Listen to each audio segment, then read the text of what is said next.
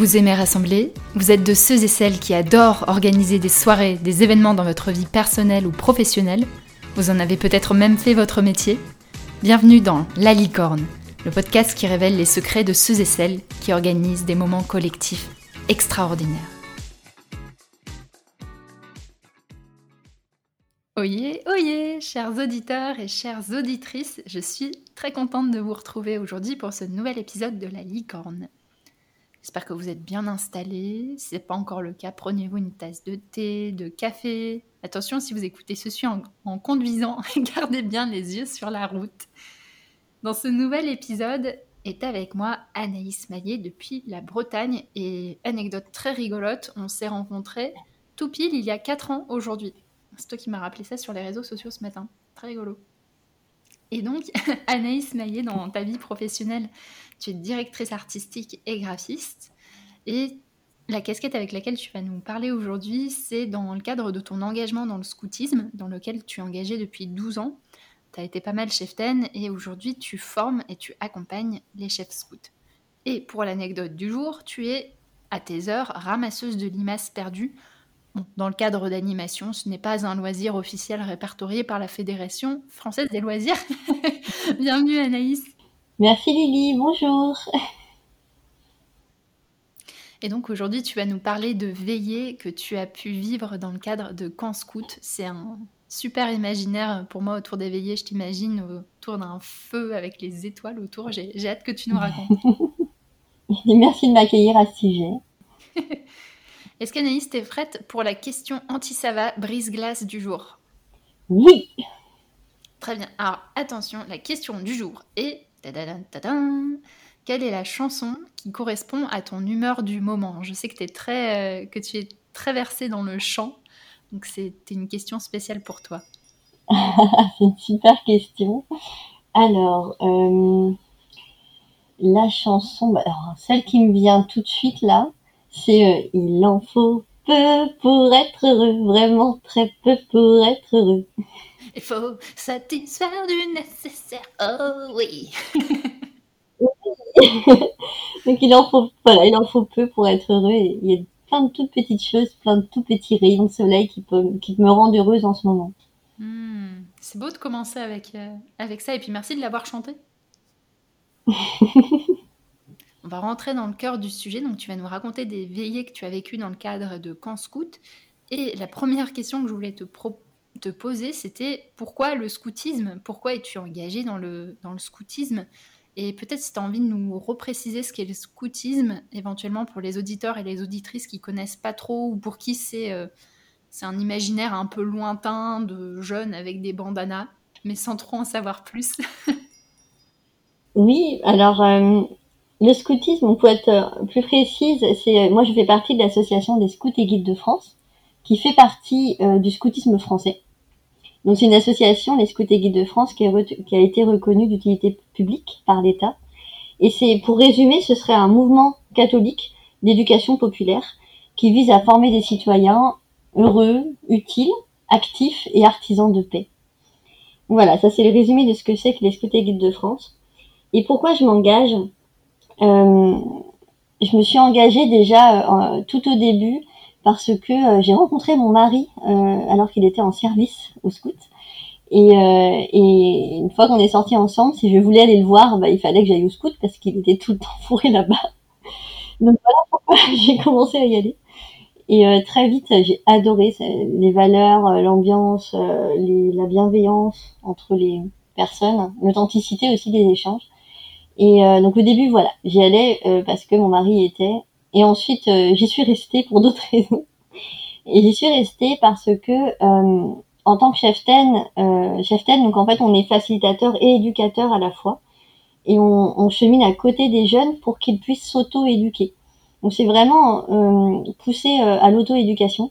Et finalement, au fur et à mesure des années, je me suis rendu compte que c'était moi qui m'auto-éduquais aussi. Donc je me suis formée, j'ai pris confiance en moi, euh, j'ai beaucoup appris des jeunes. J'ai créé des amitiés hyper fortes. Et, euh, et, je suis sortie un nombre assez incalculable de fois de ma zone de confort. Déjà, rien que le fait de partir deux semaines en pleine nature, euh, ça sort de la zone de confort. Donc voilà pourquoi je m'engage. Et, euh, et si on parle des jeunes, euh, et ben je me dis que si euh, les jeunes que voilà que, que j'ai croisés sur mes camps plus tard ou même maintenant déjà adolescents ou plus tard adultes, ils deviennent des citoyens heureux, utiles, actifs et artisans de paix. Et ben je me dis que c'est c'est un beau cadeau en fait pour pour l'avenir. Donc voilà, je me dis que déjà s'ils réussissent ça, ce serait déjà génial. Ça fait, beaucoup, ça fait beaucoup de belles raisons pour s'engager. Mm. Et qu'est-ce que tu as appris sur toi au cours de ces années-là sur le d'expérience dans le scoutisme? J'ai appris euh, surtout que souvent euh, j'étais j'étais crédible pour faire les choses et que j'attendais que, que les autres me le disent pour le faire. Euh, et, et, que finalement au scout je le faisais de façon très naturelle et j'y arrivais hyper bien et, euh, et je me rendais pas compte euh, une fois sortie des scouts que c'était des compétences que j'avais acquises et euh, je pouvais les transformer en fait et, et, les utiliser en dehors des scouts et il fallait qu'on me dise mais mm. si non mais Anaïs là là tu sais déjà faire là. T'as déjà fait ça au scout. Ah d'accord. Donc euh, voilà la confiance en moi je pense que ça m'a vraiment aidé à prendre confiance en moi. Merci Anaïs pour ton authenticité. Maintenant, je vais te laisser le micro pendant quelques minutes pour que tu nous présentes l'histoire que tu as que tu as identifiée. Tu vas nous parler de deux veillées que tu as vécues en camp scout. Donc, je te laisse le micro pour nous raconter et nous emmener dans cet univers-là. Mmh, merci. Euh, alors, ces deux veillées, elles étaient euh, durant un camp euh, en Isère. Donc, c'était un camp qui était complètement en contrebas de, toute habitation. Il fallait descendre une pente un degré assez énorme pour arriver, pour arriver tout en bas dans une forêt où personne pouvait nous voir. Donc on était un peu dans un lieu hors de, hors de vue, hors du temps, dans une forêt. Euh, voilà. Et donc dans cette forêt, euh, on a des on a des services la journée et pour préparer la veillée, on a euh, on a plusieurs services. Donc on a une équipe qui prépare le feu, une équipe qui prépare l'animation de la veillée et c'est là, ce sont, c'était avec des 14-18 ans, donc les pionniers Caravelle. Euh, et donc, ce sont eux qui préparent la plupart des veillées. On a aussi une équipe qui prépare l'espace, donc qui met en place euh, les bancs, qui euh, peut préparer l'eau aussi, euh, pour boire aussi l'eau pour éteindre le feu si besoin. Et on a une équipe qui peut préparer aussi le cinquième. Et le cinquième, c'est un cinquième repas qu'on a après, à la fin de la veillée. Donc voilà un peu le contexte. et on a déjà mangé. Quand, on arrive à la veillée, le repas est terminé. Euh, et la veillée, c'est un moment où on, se pose, où, il y a un ancrage de la journée, un, petit moment, une petite bulle hors du temps. Donc les deux veillées dont je voulais vous parler, il y a, a d'abord la veillée de talent. Donc euh, on a un feu, on est autour du feu, assis en cercle. Et, euh, ce que j'adore, c'est que la lumière du feu crée des, ombres et des lumières sur les visages des, jeunes, des chefs, euh, comme on est en cercle, on est tous au même niveau. Voilà, un petit peu dans l'obscurité. Et on, on commence par regarder le feu. Et la veillée talent, c'est une veillée où les jeunes sont invités à exprimer leurs talents. Donc on peut avoir des talents d'animation ou des talents personnels aussi. Donc des talents en équipe ou des talents personnels. Et à cette veillée-là, il y a une jeune qui, qui avait beaucoup, qui avait, eu beaucoup de mal à trouver un talent personnel, une force de caractère, voilà. Et euh, ses copines l'avaient aidée et finalement elle nous avait présenté euh, ses talents, c'était euh, le tricot et boire du thé. Et avec ses copines de son équipe, elles avaient trouvé une façon hyper originale de, de présenter ça. Et, et ça m'avait marqué parce que quand on est ado, présenter comme talent le tricot et le thé, je pense qu'au début du camp, si on lui avait dit ça, elle aurait dit non mais jamais quoi. Et elle l'avait fait et, tout le monde avait trouvé ça génial. Euh, donc il y avait ce moment-là qui m'avait marqué et aussi euh, euh, une animation par trois jeunes qui avaient animé un temps de transition sur les douze travaux d'Astérix. Et du coup, ils étaient à la queue le et puis ils, ils, tournaient dans le cercle, ils étaient à fond dans leur imaginaire et ils chantaient. du coup, ils ont fait ça pendant au moins dix minutes. Et ils étaient tellement à fond qu'ils nous ont tous embarqués en fait avec eux et on était, on était dans l'imaginaire. Donc ça c'est la première veillée. Et la deuxième veillée, euh, c'est la veillée engagement. Donc cette, euh, cette veillée-là, c'est euh, l'engagement chez les scouts, on le fait à chaque tranche d'âge. donc il y a, y a trois, on va dire trois, trois tranches d'âge, enfin quatre, quatre tranches d'âge d'ailleurs, avant 18 ans. Et donc là, on était dans la tranche d'âge 14-18 ans, donc les pionniers Caravelle, donc c'était l'engagement des pionniers Caravelle, et c'est le dernier engagement avant l'âge adulte. Et on s'engage sur un texte qui est en lien avec les valeurs scouts. Et euh, ce moment-là était vraiment, euh, vraiment très fort. On, on, a au scout ce qu'on appelle le cadre symbolique. Donc on a euh, le drapeau scout quand on s'engage, on choisit un parrain. certains ont choisi un parrain chef et d'autres un parrain jeune. Qui, qui, donne un, qui dit un texte pour nous, qui, qui dit pourquoi il a accepté de recevoir notre engagement aussi, enfin d'être notre parrain. on a quelqu'un qui reçoit l'engagement aussi, donc c'est un chef qui a déjà fait son engagement. Et euh, c'est un moment très très fort. Et là, à ce moment-là, euh, c'était, il y a des amitiés qui sont nées dans, dans ce camp-là. Il y a un jeune qui s'est révélé, qui auprès des, de ses amis, qui a, qui s'est ouvert vraiment. Et, euh, et, donc il y a une amitié qui est née vraiment à ce moment-là. Et du coup, je pense c'est pour ça que c'était hyper fort. Euh, on sentait que c'était vraiment, ça avait beaucoup de valeur pour les jeunes. Et, quand on sent que qu'il y a de la valeur, ben ça touche quoi. Et concrètement, comment ça se passe ce, temps d'engagement? Le jeune va lire le texte et ensuite il va se passer quelque chose? Comment ça marche? Euh, Oui, il y a en fait il y a toute une méthode euh, qu'il faut respecter. En fait, on, nous donne une trame de base. Donc on a un chant, il y a un chant d'engagement, on a un texte qu'il faut lire, euh, le texte d'engagement, et le, jeune s'engage sur ce texte-là. Euh, ça ressemble un petit peu, euh, je trouve des fois, euh, au mariage. voulez-vous vous engager sur ce texte? Oui, je le veux. un peu ça. Et, et, et la personne qui s'engage doit aussi dire pourquoi est-ce qu'elle veut s'engager. Et on a différents niveaux d'intimité en fait dans ce type de discours. Et certains vont assez loin en fait. Et, je crois qu'à ce camp-là, ils avaient été assez loin dans le fait de se livrer en fait à pourquoi vraiment les valeurs du scoutisme ça, scoutisme ça leur parlait et c'est toujours la même trame en fait et on vient ajouter euh, des, éléments en fonction des, personnalités des chefs des jeunes du lieu dans lequel on est euh, je voulais préciser que dans ce camp là c'était un camp sur pilotis et euh, donc en fait on est resté beaucoup sur ce sur le lieu du camp et je pense que c'est ce qui a changé aussi par rapport aux, autres camps que j'ai fait on était beaucoup sur le lieu de camp et euh, on a les tentes étaient à, à 1m99 d'auteur. On n'avait pas le droit d'aller à 2 mètres, je crois. C'était il y a longtemps, alors je me souviens plus exactement, mais je crois que c'était ça. Et euh, toutes les tentes des jeunes étaient en hauteur, sauf euh, notre tente, parce que du coup, à ce camp-là, j'étais enceinte de 6 mois. Et c'est peut-être ça aussi qui a fait que, que c'était aussi un moment un peu hors du temps. Peut-être que j'avais une sensibilité accrue. Et, euh, il y avait beaucoup de bienveillance en fait. Je pouvais pas faire toutes les activités et, et, euh, et, les jeunes ont vraiment été super par rapport à ça aussi.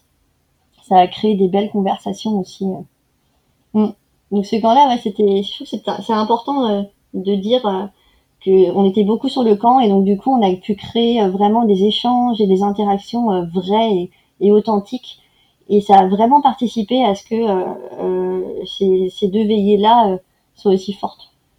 Et donc, tu as par toi-même introduit la, prochaine partie qui était sur les, secrets, en fait. Quels, quels, sont les secrets qui ont fait de ce moment un moment extraordinaire Donc, tu nous as parlé du fait que vous êtes beaucoup resté sur ce camp-là. Tu nous as parlé de la hauteur. Je ne sais pas si ça aide d'être sur pilotis, on prend de la hauteur. Tu nous as parlé de ta grossesse aussi. Quels ont été les autres éléments pour toi qui ont qui font qu'aujourd'hui, plusieurs années après, tu te rappelles de ce camp-là et que tu y, mets de l'importance? Alors, je trouve qu'il y a le feu. Le feu, c'est hyper important dans une veillée. Le feu au centre. Euh, le feu, il rassemble le groupe. Euh, il y a de la chaleur aussi, de la lumière. Donc ça, c'est quand même pas rien dans notre instinct primaire euh, d'être humain, euh, instinct de survie.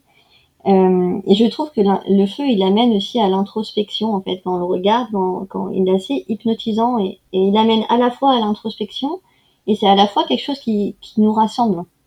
Donc ça nous permet de nous connecter à nous-mêmes et aussi aux autres. Donc euh, je trouve que c'est assez fascinant. Euh, autour de ce feu, il y a le cercle autour du feu qu'on forme et le fait qu'on soit vraiment tous au même niveau. Il n'y a plus de je suis ton chef, t'es jeune. Les chefs deviennent animateurs le temps de la veillée ou, voilà ou des fois c'est les chefs qui animent des fois c'est les chefs qui font le service et des fois pas. Et je trouve qu'on a vraiment les rôles qui se mélangent et, et du coup ça crée une certaine authenticité. Puis voilà. On a ça. Je rajouterais deux autres choses. Euh, la troisième, ce serait euh, l'imaginaire. Le fait que ceux qui animent, ils y croient à fond, comme avec mes limaces. C'était à ce camp-là et j'y croyais tellement avec ma co-chef qu'on a embarqué les jeunes. Pareil pour les trois jeunes qu'on qu fait la petite chanson des travaux d'Astérix, ils y croyaient tellement que qu'on était avec eux quoi. Et le chant, le chant c'est hyper important aussi, euh, c'est quelque chose qui va rassembler. L'imaginaire, ça va nous embarquer, nous faire faire un pas de côté, et le chant, ça va rassembler, ça va faire vibrer les corps en même temps. Euh, même s'il y en a qui chantent faux, c'est pas grave, on y va quand même. Et euh, voilà, donc ça c'est le troisième point. Et le dernier point, qui est le plus important, je trouve, c'est euh, cet espace de confiance dans lequel on se sent libre de se livrer, un espace de respect et de bienveillance. Et, euh, et c'est pas forcément à la veillée qu'on peut faire ça, c'est aussi dans tout, toute la préparation, la co-construction de la veillée et euh, tout ce qui s'est passé dans le camp. Et euh, ça a créé cet espace de confiance et c'est pour ça que le soir, euh, arrivé la veillée, ben, on pouvait se permettre voilà, d'avoir des imaginaires délirants, de se confier à quelqu'un alors qu'on l'aurait jamais fait à midi. Donc je trouve cet espace hyper important. Ouais, donc il y a une espèce de progressivité dans la journée qui amène un... C'est un point culminant pour toi, la veillée? Souvent, ouais, je pense. Mm, ouais. Donc on a des auditeurs et des auditrices qui se disent peut-être en t'entendant Ah, chouette, j'aimerais bien faire des temps dans la nature, j'aimerais bien animer des veillées. Qu'est-ce que tu leur recommanderais et qu'est-ce que tu leur déconseillerais? Alors, je recommanderais de mettre en place un cadre euh, sécurisant, euh, plutôt physiquement. Euh, que, euh, que si les, quel que soit l'âge, hein, si les participants ont peur, euh, enfin, je sais pas, de, si on est juste à côté d'un virage, d'une route et qu'on a peur que la voiture, il y ait des voitures qui viennent se garer à côté de nous, ça va perturber aussi notre la sérénité du moment ou quand pour les enfants les bruits d'animaux, enfin ça peut faire peur aussi et, donc euh, les apprivoiser avant, se sentir en sécurité dans cet espace mentalement et physiquement. J'ajouterais du chant parce que ça c'est vraiment pas compliqué même quand on sait pas chanter, on y va et, et, euh, quand on demande au chef euh, euh du territoire, là, Morbihan qu'on accompagne, la plupart nous disent mais c'est les chants dans les veillées qui les ont les plus marqués et c'est à la portée de tout le monde. L'imaginaire, si euh, si vous pouvez ajouter un imaginaire, c'est encore mieux parce que ça veut dire que ça va nous donner un autre point de vue en fait et on, on va aller peut-être plus loin dans l'expérience. Euh, les deux autres points, je dirais la co-construction du moment de cette veillée là euh, hyper important pour que chacun se sente impliqué dans cette veillée. Et euh, si on la co-construit, on va se sentir responsable aussi de, de la co-vivre ensemble, on va dire. Je sais pas si ça se dit, mais. Et le dernier point, ce serait être vigilant aussi à l'état dans lequel arrivent les participants à la veillée. On peut avoir des, des, extrêmes fatigues, on peut avoir des moments euh, très forts en émotion qui sont arrivés juste avant. Euh, on a vraiment des niveaux différents d'énergie et à ce moment-là, et, je me dis qu'il faut être vigilant à ça, même entre potes, même entre collègues, euh, voilà, quel que soit le contexte, euh, être vigilant à ce, à ce, que ce soit ok pour tout le monde de démarrer la veillée. Peut-être qu'il faut démarrer par quelque chose de plus doux en fait, si l'énergie des personnes est un peu faible. Et si jamais tout le monde est hyper énergique, bah là on peut y aller à fond dès le début. Voilà, respecter un peu cette courbe de lancement de veillée qui, monte, qui arrive à un point culminant et ensuite, une fois qu'elle a un point culminant, on commence à la faire redescendre tranquillement vers, euh, vers le bas, quelque chose de plus calme, pour finir euh, sur une note vraiment sereine et calme qui invite, euh, qui invite au coucher, en fait. Mmh. Ouais, on termine pas sur une note très haute en énergie où on est en train de chanter la bamba et tout le monde danse autour du feu. Bah, sauf si vous êtes avec des adultes et qu'on y va jusqu'au bout de la nuit, mais il faut aussi qu'ils aient l'énergie. Merci Anaïs. On chemine tout doucement vers la conclusion de l'épisode. Anaïs, si les personnes qui nous écoutent en ce moment ont envie de te poser des questions, d'échanger avec toi, comment est-ce qu'on peut te retrouver? Alors, je suis sur euh, LinkedIn euh, au nom d'Anaïs Maillet et euh, j'ai un site internet qui s'appelle OZIDEA, O-Z-I-D-E-A. Et vous pouvez me contacter bah, soit par mail soit par LinkedIn. Il y a mon numéro de téléphone aussi, si vous voulez m'appeler, n'hésitez pas. Ce sera avec plaisir que j'échangerai avec vous. Génial. Et la dernière question, une de mes questions préférées, c'est le moment dédicace. à qui est-ce que tu as envie de dédier la fin de cet épisode? Ça peut être euh, peut-être quelqu'un avec qui tu as cheminé dans le scoutisme, ou quelqu'un qui t'a fait vivre une veillée, ou quelqu'un qui t'inspire dans la nature. À qui est-ce que tu veux offrir ce moment de dédicace? Hmm, Alors je voudrais l'offrir à mon mari Jean-Philippe qui m'a fait découvrir le scoutisme et, euh, et qui a supporté euh, des heures et des heures de questionnement durant toutes ces années et, euh, et qui surtout m'a jamais donné de solution. Il a toujours été là pour me questionner, pour que j'aille encore plus loin dans chacune des missions que j'ai eues dans le scoutisme. Et, et, voilà, ça a vraiment changé ma vie de découvrir les scouts et guides de France et de, et de faire toutes ces années avec les jeunes. Et voilà, sans Jean-Philippe, j'aurais pas, je pense pas que j'aurais été dans les scouts. Enfin, j'avais trop de préjugés en fait, donc je pense pas que j'y aurais été. Et euh, donc merci pour ça. Et il me suit toujours dans l'aventure parce que euh, avec mon entreprise, je vais proposer un temps dans la nature, une journée nature euh, à mes clients et aux entreprises avec qui voilà qui sont intéressés. Et, je vais embarquer Jean-Philippe dans cette aventure, dans cette journée-là. Et, et voilà, on fera, on fera à manger et on construira des tables en bois. Ça va être un très beau moment, Jade, de pouvoir le, le voir ou le vivre. Merci, merci beaucoup Anaïs de nous avoir livré ces beaux moments. Moi, ça m'a donné envie de d'aller faire des veillées, de partir dans la nature et d'aller de prendre ma guitare et d'aller chanter. Ah oui, alors quand il y a une guitare, c'est encore mieux. Hein. La guitare, ingrédient clé de succès des veillées. oui, en plus du chant complètement. Il faut avoir juste des guitaristes motivés pour tenir trois heures de chant. Merci beaucoup Anaïs. Merci à toi. Et chères auditrices, chers auditeurs, je vais vous dire à très bientôt. Continuez à partager le podcast, à mettre des commentaires, à l'envoyer à vos amis. Et si vous avez, vous, vécu des moments extraordinaires, si vous connaissez des personnes qui en ont vécu, les moments extraordinaires, c'est des moments qui sortent de l'ordinaire, qui sont pas forcément très complexes, et on en vit tous tous les jours et j'ai vraiment hâte de discuter, d'échanger avec vous. Envoyez-moi des mails, envoyez-moi des messages vocaux. J'adore recevoir vos moments extraordinaires. C'est un plaisir d'échanger avec vous. Je vous dis à très bientôt. Prenez soin de vous et bonne journée.